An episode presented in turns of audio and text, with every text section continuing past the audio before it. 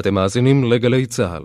גבירותיי ורבותיי, התוכנית שאתם עומדים לשמוע בשעה הקרובה אינה מיועדת לאנשים רציניים. ראו הוזהרתם.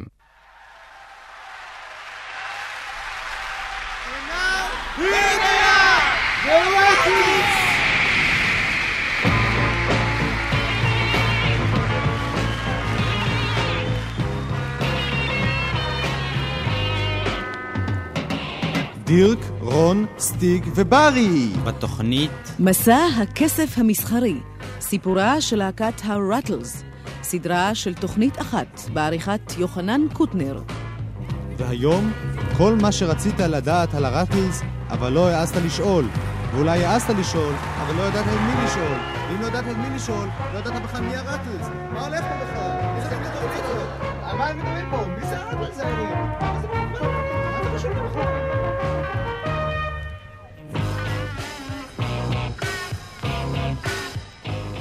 שלום לכם. לכבוד פורים אנחנו מביאים היום מהדורה מיוחדת של התוכנית מסע הקסם המסתורי. היום נספר את סיפורה המלא של להקת הוואטלס, להקה שהתחפשה ללהקת הביטלס לפני שלוש שנים בתוכנית טלוויזיה בבריטניה.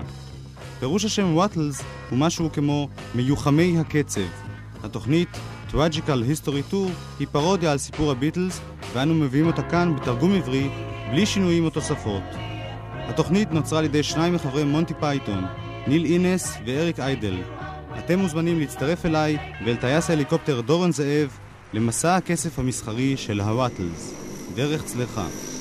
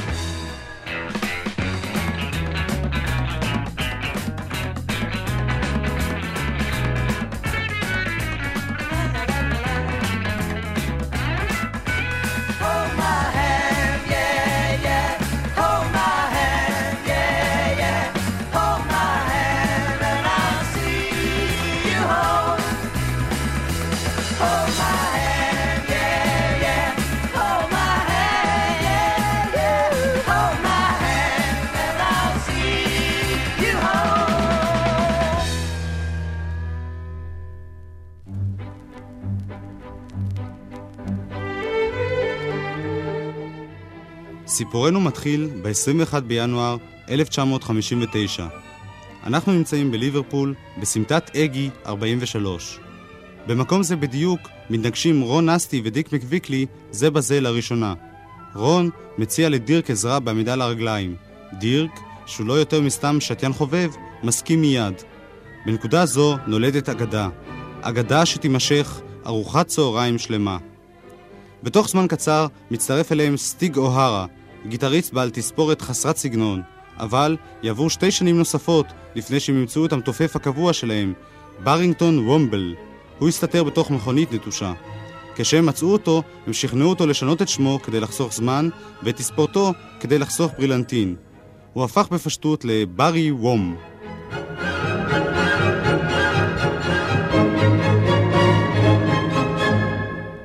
הראטלס זכו לפגוש את המגנם הראשון, ארתור סקאוס, כתוצאה מהתערבות, שבה הפסידו. הוא כל כך התרשם מהמוזיקה שלהם, שהחליט לשלוח אותם מיד להמבורג. הראטלס היו בטוחים שהמבורג נמצאת באחד מפרברי ליברפול. הם הסכימו לנסוע לשם להופעות. רק בסוף התברר שלא רק שהמבורג נמצאת בגרמניה, היא נמצאת באזור הגרוע ביותר בארץ זו. הריפרבן המבורג הוא אחד מהרחובות המגעילים ביותר בעולם. שם הם מצאו את עצמם רחוקים מהבית, רחוקים מלהיות כישרוניים.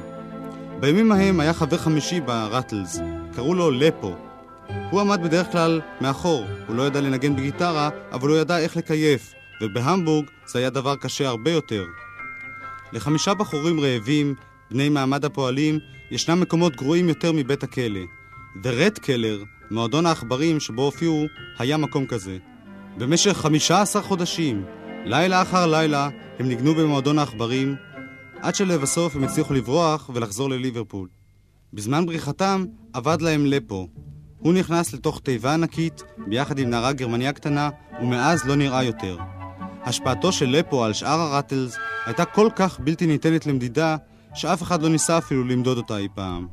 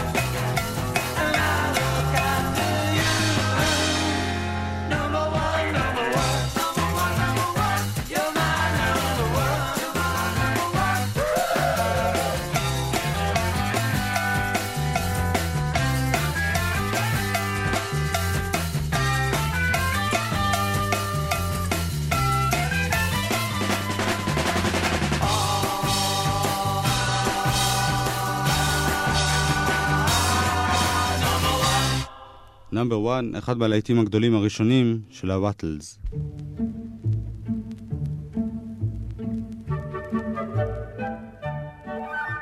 אנחנו בשנת 1961. הראטלס חזרו לליברפול רעבים, עמוסי חוויות וגלולות מרץ. הם שכנעו את מנהל מועדון הקאברן לתת להם לנגן במקום על ידי החזקת ראשו מתחת למים עד שהוא הסכים. בתוך זמן קצר החלה המוזיקה שלהם לעורר עניין מועט ביותר. למעשה, לא עוררה המוזיקה שום עניין. באוקטובר 1961, רגלי מאונטבטן, רוקח קמעונאי מבולטון, נכנס לתוך חייהם. רגלי איבד רגל בסוף מלחמת העולם, ומאז הסתובב בליברפול. יום אחד הוא מעד בטעות במדרגות של דיסקוטק, ומה שהוא ראה שם שינה את חייו. הוא ראה מלאך. המלאך סיפר לו על הרטלס. זה היה מרתף לח, מיוזע, חם ומלא רעש נורא. רגלי שנא את המקום. הוא שנא את המוזיקה שלהם, הוא שנא את השערות שלהם, את הרעש שלהם, אבל הוא אהב את המכנסיים שלהם. ויש לנו כאן הקלטה נדירה, רעיון בלעדי עם אמו של רגלי. רגלי סיפר לי שהוא הולך לראות את הבחורים הצעירים האלה באיזה מרתף אפל. הוא תמיד התעניין מאוד בגברים צעירים, במועדוני נוער, צופים, מקומות כאלה. אבל הפעם הוא אמר שזה משהו שונה. מאיזה בחינה זה היה שונה? ובכן השערות שלהם, המוזיקה שלהם. הוא אהב את זה? לא, הוא שנא את זה. אז את מה הוא אהב? ובכן, את המכנסיים שלהם. מה עם המכנסיים שלהם? הם, הם היו צמודים מאוד מאוד. צמודים? כן, יכולת לראות ממש את הכל. אה, אני מבין. הכל, גם את הצורה, גם את הגודל. תודה רבה לך, גברת. ממש הכל, ברור כשמש. תודה, תודה רבה. ולא נשאר שום דבר לדמיון. טוב, כן, תודה רבה לך, גברת אין מאונט בעיה. באטן. אה, איריס מאונטבטן. באוטוביוגרפיה שלו, מרתף מלא נערים, מספר רגלי איך ניגש בססנות לרון נסטי ושאל אותו מה יהיה המחיר לחתימת חוזה עם הרטלס. רסטי השיב מיד, מספר לחמניות עם ריבה ובירה. למחרת היום שלח להם רגלי ארגז בירה, שתי לחמניות עם ריבה ו-15 עמודי חוזה. הרטלס, שבאופן אינסטינקטיבי האמינו לאיש הרכרוכי, דובר החלקות הזה, חתמו מיד על החוזה.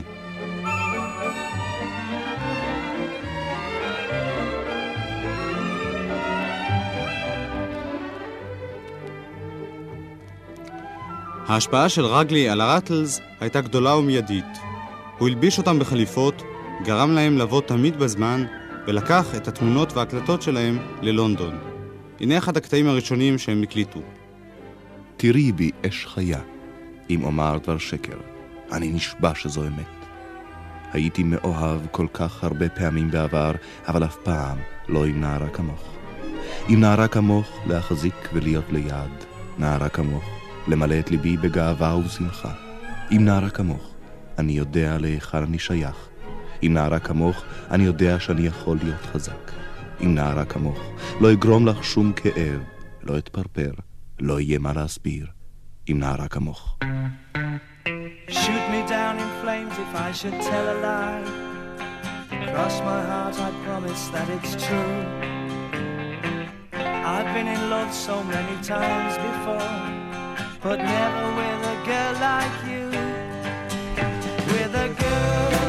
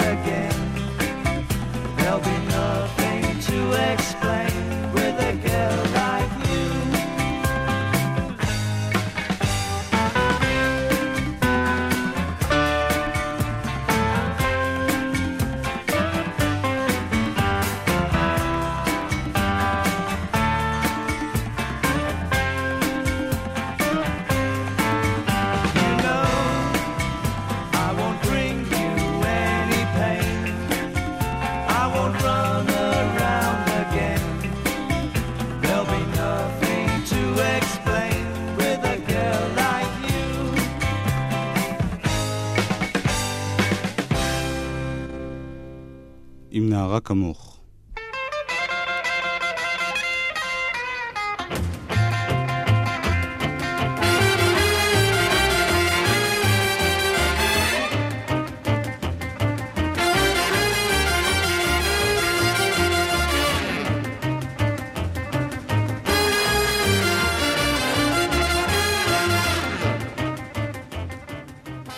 רגלי מאונטבטם הגיע ללונדון.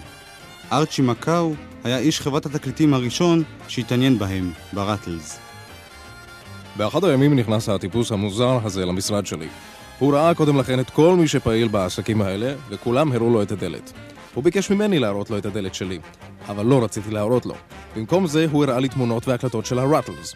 הם היו באנשים מחוספסים, אבל היה בהם משהו. אני חושב שהמשהו הזה היה במכנסיים שלהם. ארצ'י מקאו מציע מיד להקליט את הרטלס. הוא ממליץ על רגלי לדיק ג'ייס, מוציא לאור מובטל, חסר כישרון או יכולת. דיק מספר, אהבתי את המכנסיים שלהם מיד. הייתי בעסקי הלבוש בעצמי, וידעתי דבר או שניים על הנושא הזה. הם היו מנצחים מלידה. גם לרטלס עצמם היו יתרונות רבים, הם היו צעירים, להוטים לעבוד, ומעל הכל הם היו זולים. אז החתמתי אותם על חוזה לשארית חייהם. באמת מזל. מלא שמחה הביא רגלי את הרטלס לאולפן ההקלטה. אלבומם הראשון הוקלט ב-20 דקות. זמן ההקלטה של האלבום השני היה אפילו ארוך יותר. ההצלחה הייתה במרחק של מכת תוף אחת בלבד.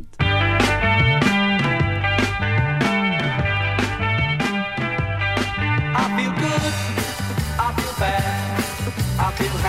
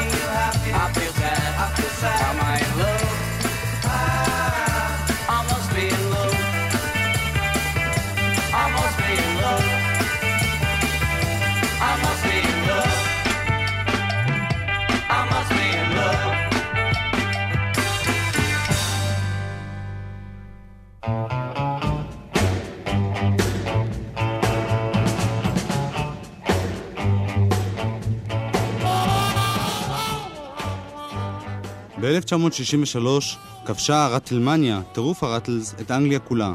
נראה כאילו הרטלס אינם יכולים לפספס. שרשרת של להיטים, Rut Me Do, Twist and Rut, Please Rut Me, הביאו בעקבותיהם סצנות חסרות תקדים של חנופה בינלאומית.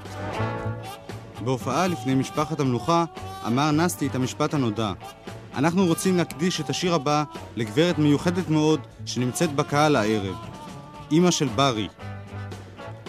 המלכה התרשמה מאוד כשהם ניגנו לפניה במופע המלכותי.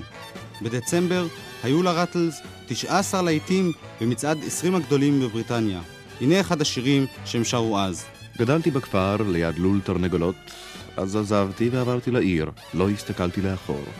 עכשיו אני חי בתקווה, חי בתקווה, חי בתקווה, כן, אני חי בתקווה. מסתובב לי בעיר, מרגיש לגמרי לבד. אף אחד לא סיפר לי שהרחובות מצופים באבנים. אבל אני חי בתקווה, חי בתקווה. לא יכול למצוא את רגליי או פרצוף ידידותי. זוהי עיר שכוחת אל.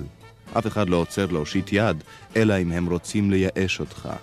אין לי אישה או עבודה קבועה. אני מרגיש כמו קאובוי ונראה כמו בוק. אבל אני חי בתקווה. חי בתקווה. חי בתקווה. אין לי כלום בכיס, אין לי לאן ללכת. מחפש יד שתעזור, אבל אף אחד לא רוצה לדעת זאת. עדיין, אני חי בתקווה. חי בתקווה.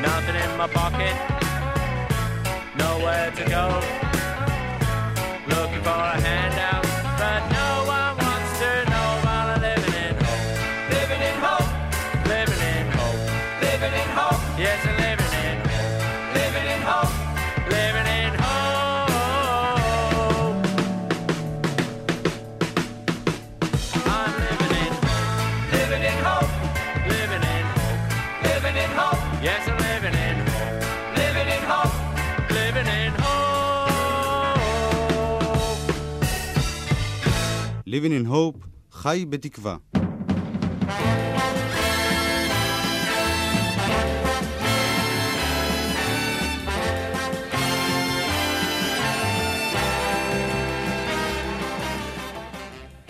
ב-1964 פרצו הרטלס בסערה לשוק האמריקני. עשרת אלפים מעריצים צורכים התאספו בנמל התעופה קנדי לברך אותם בבואם. לרוע המזל, נחתו הרטלס בנמל התעופה לגרדיה. על כל פנים, למחרת צפו בהם למעלה מ-73 מיליון איש בהופעה חיה בתוכנית הטלוויזיה של אד סליבן. למעשה, הרטלס כבשו את העולם כולו.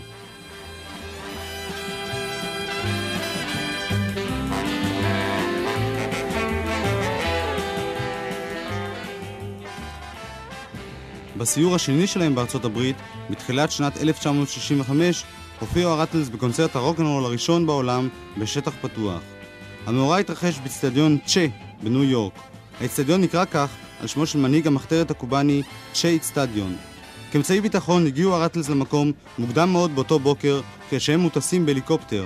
הדבר אפשר להם להסתלק בביטחון מהאזור עוד לפני שהקהל נכנס לתוכו. זה היה תרגיל מבריק של יחסי ציבור. הצעירים צחקו כל כך חזק, שאלפים לא שמו לב בכלל להבדל. הם לא הרגישו שהרטלס אינם. איש מכירות הכרטיסים, סיד בוטל, מתאר זאת כ-20 הדקות המלהיבות ביותר של חייו.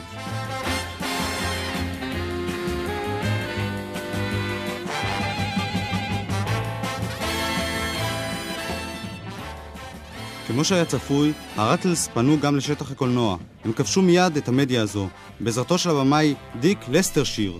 הסרט הראשון שלהם נקרא A Hard Day's Rat, ייחום של יום מפרך. הסרט השני, heart. Ouch.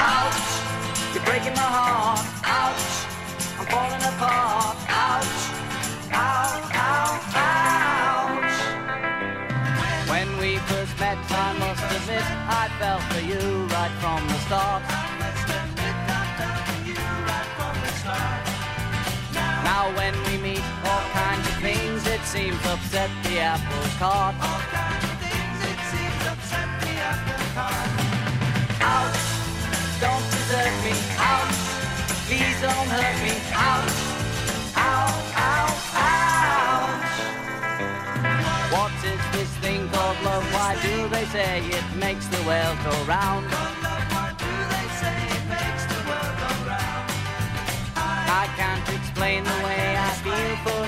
You. My feet don't touch the ground. Ouch! Don't me. Ouch! Please don't hurt me. Ouch! Ow, ow, ouch! When we first met, I must admit I fell for you right from the start. Now when we meet, all kinds of things it seems upset the apple cart. All kinds of things it seems upset the apple cart. Ouch! Don't desert me. Ouch! Please don't hurt me. Ouch!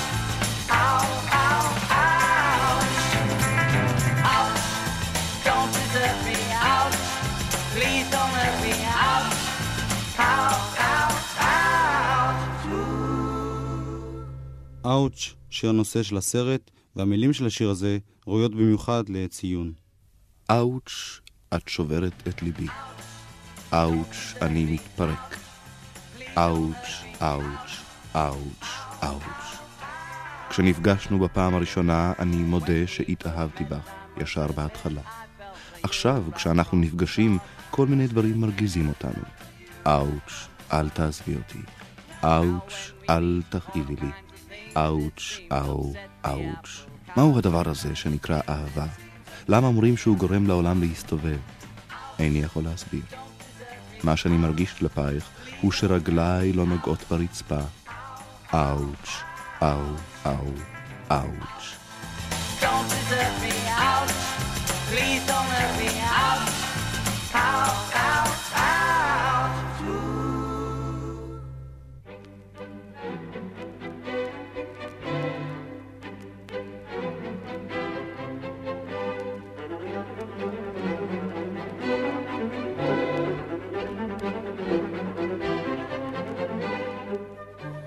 ב-1966 עמדו הראטלס מול האיום הגדול ביותר על הקריירה שלהם. נסטי אמר בריאיון עיתונאי שצוטט בכל העולם שהראטלס גדולים יותר מאלוהים. הוא הוסיף שאלוהים לא הוציא אף פעם תקליט שהצליח. הסיפור התפשט באמריקה כמו אש בשדה קוצים. מעריצים רבים שרפו את התקליטים שלהם. יותר הרבה מעריצים שרפו את אצבעותיהם בזמן הניסיון לשרוף את התקליטים שלהם. מכירות התקליטים הרקיעו שחקים. אלפי אנשים קנו אלבומים במיוחד כדי לשרוף אותם. אבל למעשה התברר שהכל בטעות יסודו. נסטי אמר את הדברים בריאיון לעיתונאי חירש למחצה. במקור הוא אמר Rattles are bigger than rod, ולא Rattles are bigger than God. נסטי התכוון כמובן לכך שהראטלס גדולים יותר מרוד, רוד סטיוארט. ואומנם, רוד סטיוארט לא יהיה גדול בשמונה השנים הבאות, ובוודאי שבתקופה שבה נסטי אמר דבריו הידועים, לא היה לרוד סטיוארט שום להיט.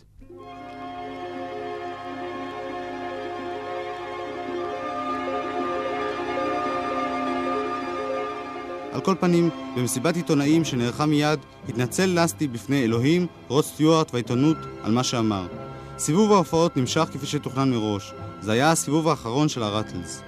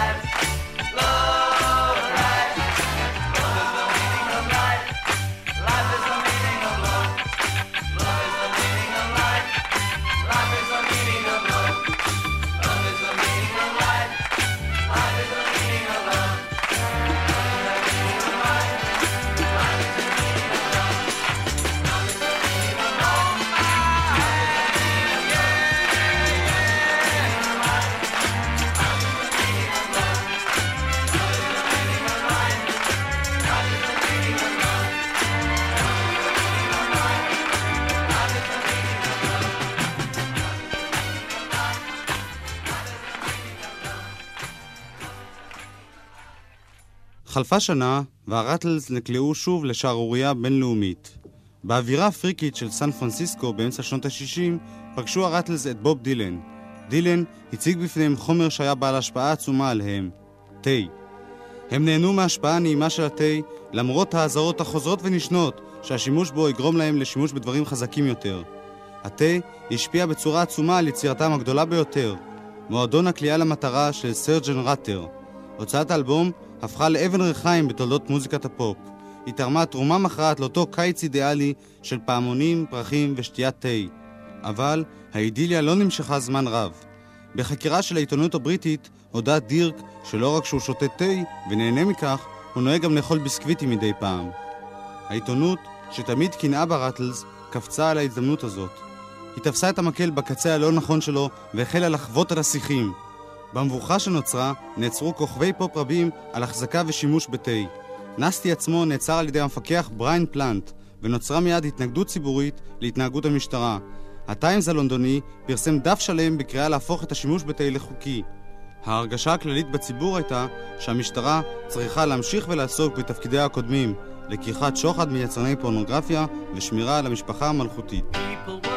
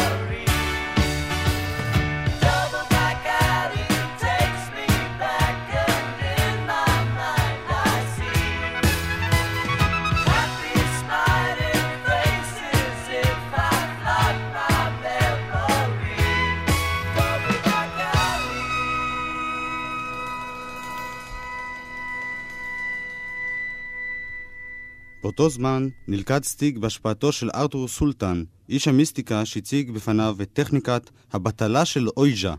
סולטן הזמין את הרטלס לעזוב את הכל ולבוא לשבוע של הקשה על שולחנות בבונגו. כרגיל, העיתונות הלכה אחרי הרטלס.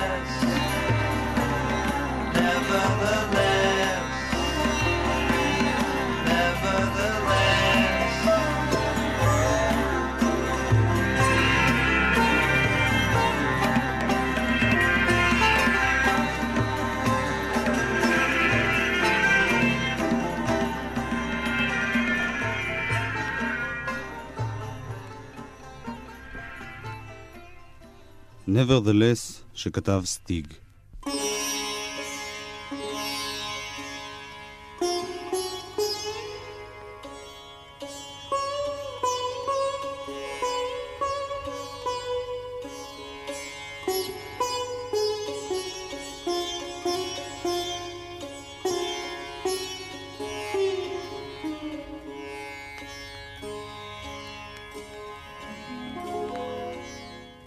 הרטלס בבונגור ישובים לרגליו של איש המיסטיקה, מחפשים הערה בין ידיו, הגורל מכה אותם באכזריות. הם מקבלים ידיעה מזעזעת שהם איבדו את האמרגן שלהם, רגלי מאונטבטן.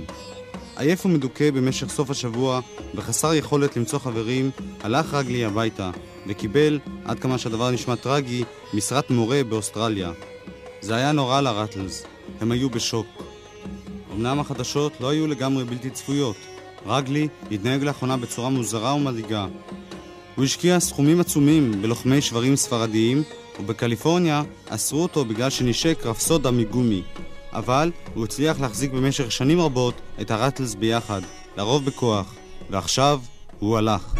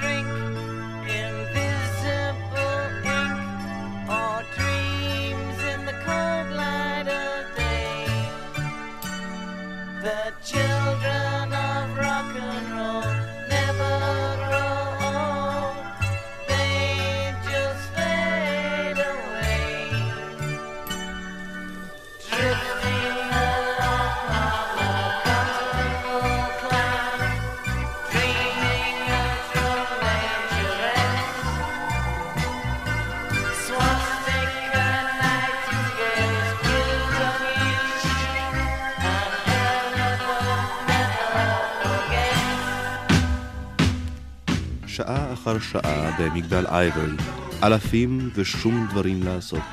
מבזבז את היום בדרך צבעונית, כחול על כחול על כחול. פסיכדליוטיטיזם, מקהלת נערות, טופי ועוגיות, עוגת תפוחים בשמיים. תראו את הזמנים הטובים מתגלגלים, תראו את הזמנים הטובים מתגלגלים, תראו את הזמנים הטובים מתגלגלים מכאן.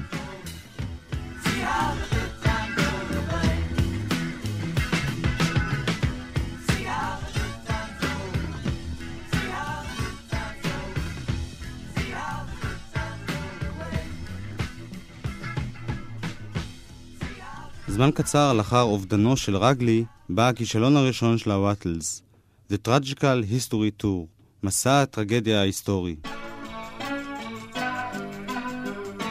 הרעיון של הסרט לא היה כל כך מוצלח. הוא סיפר על ארבעה פרופסורים להיסטוריה שמטיילים בין חנויות התה של אנגליה. המבקרים טבחו את הסרט ללא רחמים. אך בין הלהיטים הגדולים בו היו השירים הבאים The Fool on the Pill, Your Mother Should Go, Hello Get Lost, WC Fields Forever, דני ליין ו-All You Need Is Lunch.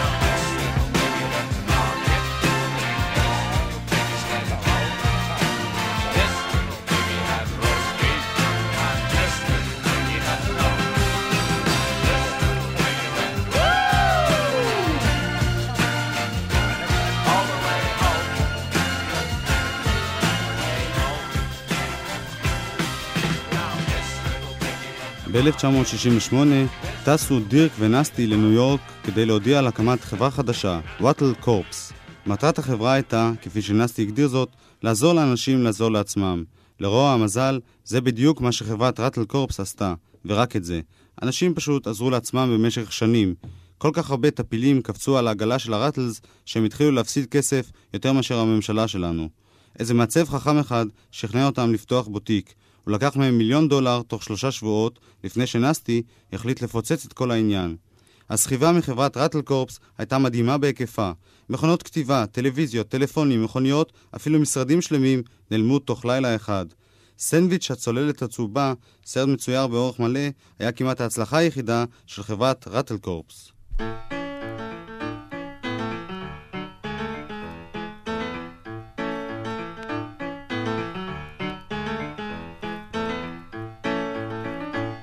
Times like these, when enemies can number more than friends, a friend indeed is what I need, not someone who pretends.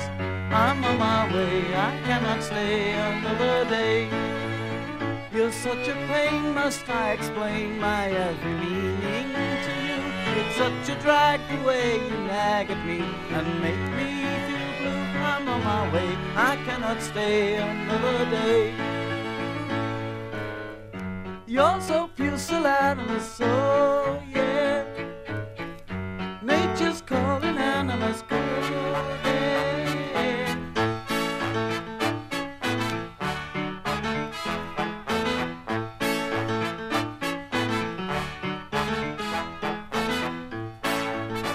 A glass of wine with Gertrude Stein, I know I'll never share.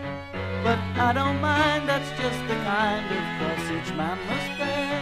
I'm on my way, I cannot stay another day. You're so pusillanimous, oh yeah. Nature's calling and I must go.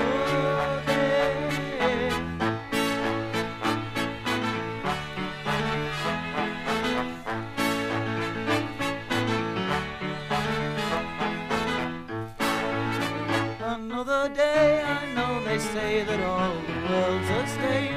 I'll play the fool, but as a rule I'd rather act my age. I'm on my way, I cannot stay another day. I'm on my way, I cannot stay another day. I'm on my way, I cannot stay another day.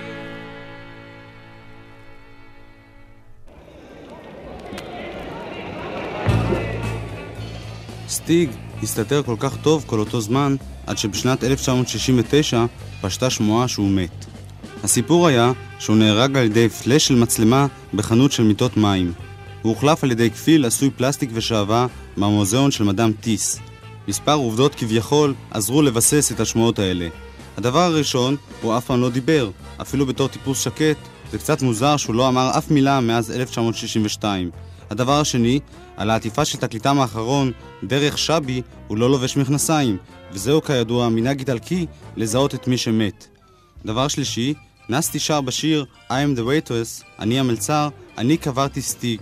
למעשה, הוא שר באמת אה בוריטו סטיגנו, שפירושו בספרדית, יש לך בופלו מים? הוכחה רביעית, על העטיפה של סרג'ן ראטר, הוא מת בתנוחה מדויקת של מת יטי, מתוך ספר המוות של רטלנד. והוכחה אחרונה, אם אתה שר את שיר הנושא של Sergeant Rutter's Only Darts Club Band, אחורנית, זה נשמע כביכול כמו סטיג מת לפני שנים רבות. סטיג כמובן היה רחוק מלהיות מת, למרות שהוא לא היה רחוק מלונדון. הוא נפל למשכב עם גרטרוד סטיינר, ביולוגית אמריקנית שאביה המציא את מוקשי המים הראשונים. כשסטיג פגש אותה, זו הייתה תאווה ממבט ראשון. הם נכנסו לבונגלו שלו, שם הוא התעורר אחרי שנה וגילה שגרטרוד הלכה והשאירה קצת פירועי לחם במיטה והרבה סטינים קרועים. היא הלכה בלי להשאיר כתובת, בלי פתק פרידה, ולמזלו גם בלי ילד.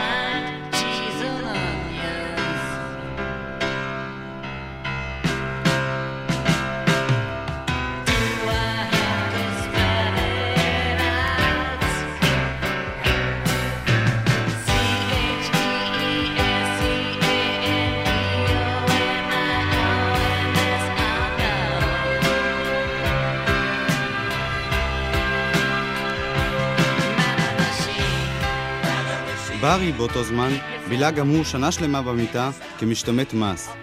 אריק מנצ'סטר חושב שאו שהוא קיבל עצה פיננסית ממישהו, או שהוא ניסה להתחיל בהפצת שמועה שתאמר שברי גם כן מת.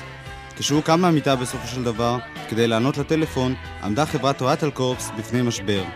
נסטי טס בחזרה מחופשת ירח הדבש שלו כדי להיפגש עם רון דקליין, המפיק המבוהל ביותר בעולם, כדי שהוא ינסה לעזור לחברת ראטלס לצאת מהמשבר. לרוע המזל, סטיג קיבל באותו זמן ייעוץ כספי מאחד בשם בילי קודק. דירק שכר אחד בשם ארנולד שוורצן וייסן גרינברג ברג כדי שיטפל בכסף שלו, וברי התייעץ בכל שלוש דקות באי צ'ינג. פגישות העסקים היו מטורפות לגמרי. בכל חמש דקות היו היועצים הכספיים מגלים שהבחורים שכרו עוד יועצים כספיים כדי לבדוק אותם, והיו יוצאים בריצה כדי לשכור עוד עורכי דין. בפגישה הסופית נכנסו 134 אנשי חוק וכלכלנים לחדרון קטן. רק 87 יצאו החוצה חיים. החור השחור של רחוב סיביל בלע לתוכו כמה מגדולי המוחות של המאה. למרבה המזל, זה לא היה נורא, אבל הרטלס הרסו את עצמם במהירות. בעיצומו של המאבק הפנימי בלהקה יצא לאור It Rot, הסרט, האלבום והתביעה המשפטית. הסרט הראה את הרטלס כפי שלא נראו בעבר, עייפים, לא מאושרים ומפורדים ביניהם. בקיצור, כמו שאר האנשים בעולם. הלכה לעולמה האגדה של ארבעה צעירים מאושרים שהביאו בשורה חדשה לעולם. בדצמבר 1970 טבע דירק את סטיג ונסטי, ברי טבע את דירק, נסטי טבע את סטיג וברי, וסטיג טבע בטעות את עצמו. זה היה סוף של תקופה, אבל התחלה של תקופה אחרת לעורכי דין בכל מקום. הם יכלו לצפות בהנאה רבה לעוד 7-8 שנים של התדיינות משפטית. הזמנים חולפים, כפי שכולנו יודעים, באופן טבעי. אנשים באים ואנשים הולכים באופן טבעי. בואו נהיה טבעיים. מאז שהעולם נברא, בואו נהיה טבעיים. כל גבר, כל אישה, בואו נהיה טבעיים. הולכים בעקבות תכנון הטבע, בואו נהיה טבעיים. כוכבים בשמיים מעל, בטבעיות. אנשים עולים ונופלים ברשת האהבה בטבעיות. כל דבר הוא כל דבר בטבעיות. אנשים צוחקים ובוכים ושרים בטבעיות. בואו, בואו נהיה טבעיים. Time goes by as we all know, naturally. People come and people go, naturally. Let's be natural.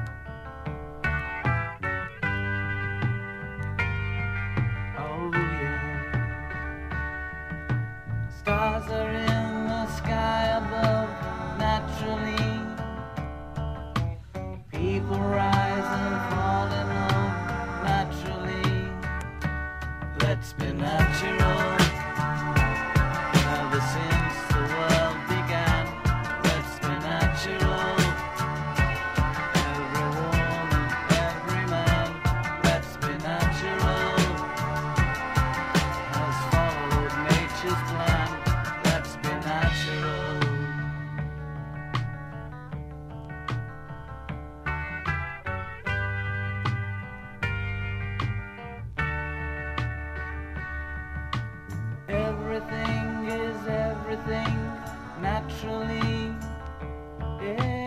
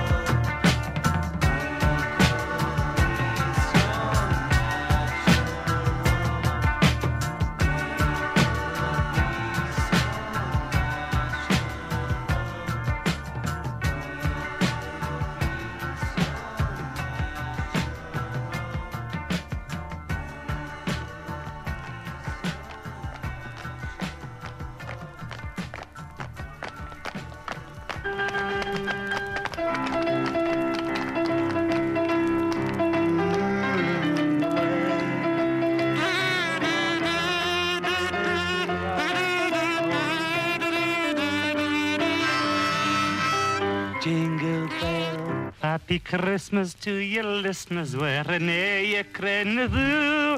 We belong to everybody, don't you, Nick? You knew how we took to the Jack McGregor pan his bunny ho. Hack your bunny Christmas with a pound of Irish stew. Thank you, John. Down in the pigeon with the old black door, we got some, we got some. Down in the pigeon with the old black door, we got some, we got some. People got and never brought you line. And no acquaintance people got to the sake of old lang syne. For the sake of old lang syne, my dear, for the sake of old lang syne. For the sake of old lang syne, my dear, for the sake of old lang syne. One, one, two, or three. Everywhere it's Christmas. Everywhere it's.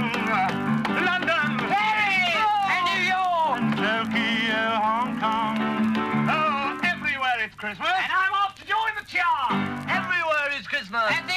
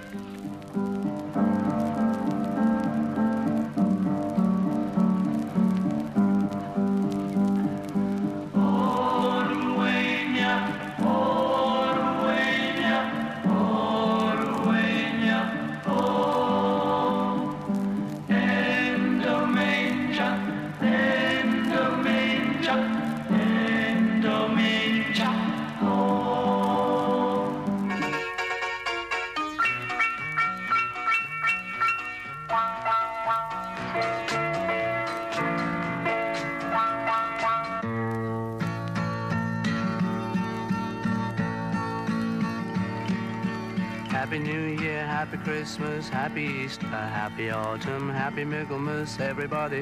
Happy Christmas, everybody, to you.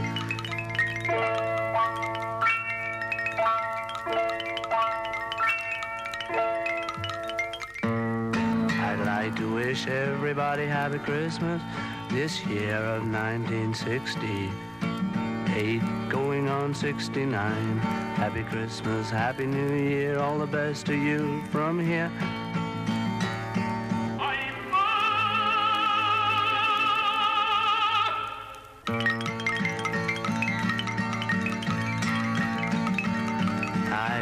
To wish everybody Happy Christmas, Happy New Year. From there to here, Happy New Year, Happy New Year, Happy New Year, Happy New Year.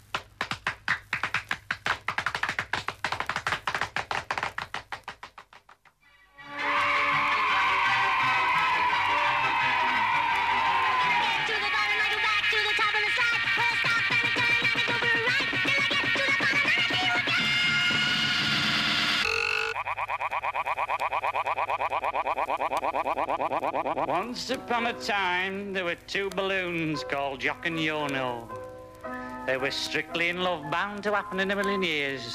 They were together, man. Unfortunate timetable, they seemed to have previous experience, which kept calling them one way or another. You know how it is. But they battled on against overwhelming oddities, including some of their beast friends. Being in love, they clung together even more, man, but some of the poisonous monster of outdated busload hip throwers did stick slightly, and they occasionally had to resort to the dry cleaners. Luckily, this did not kill them, and they weren't banned from the Olympic Games.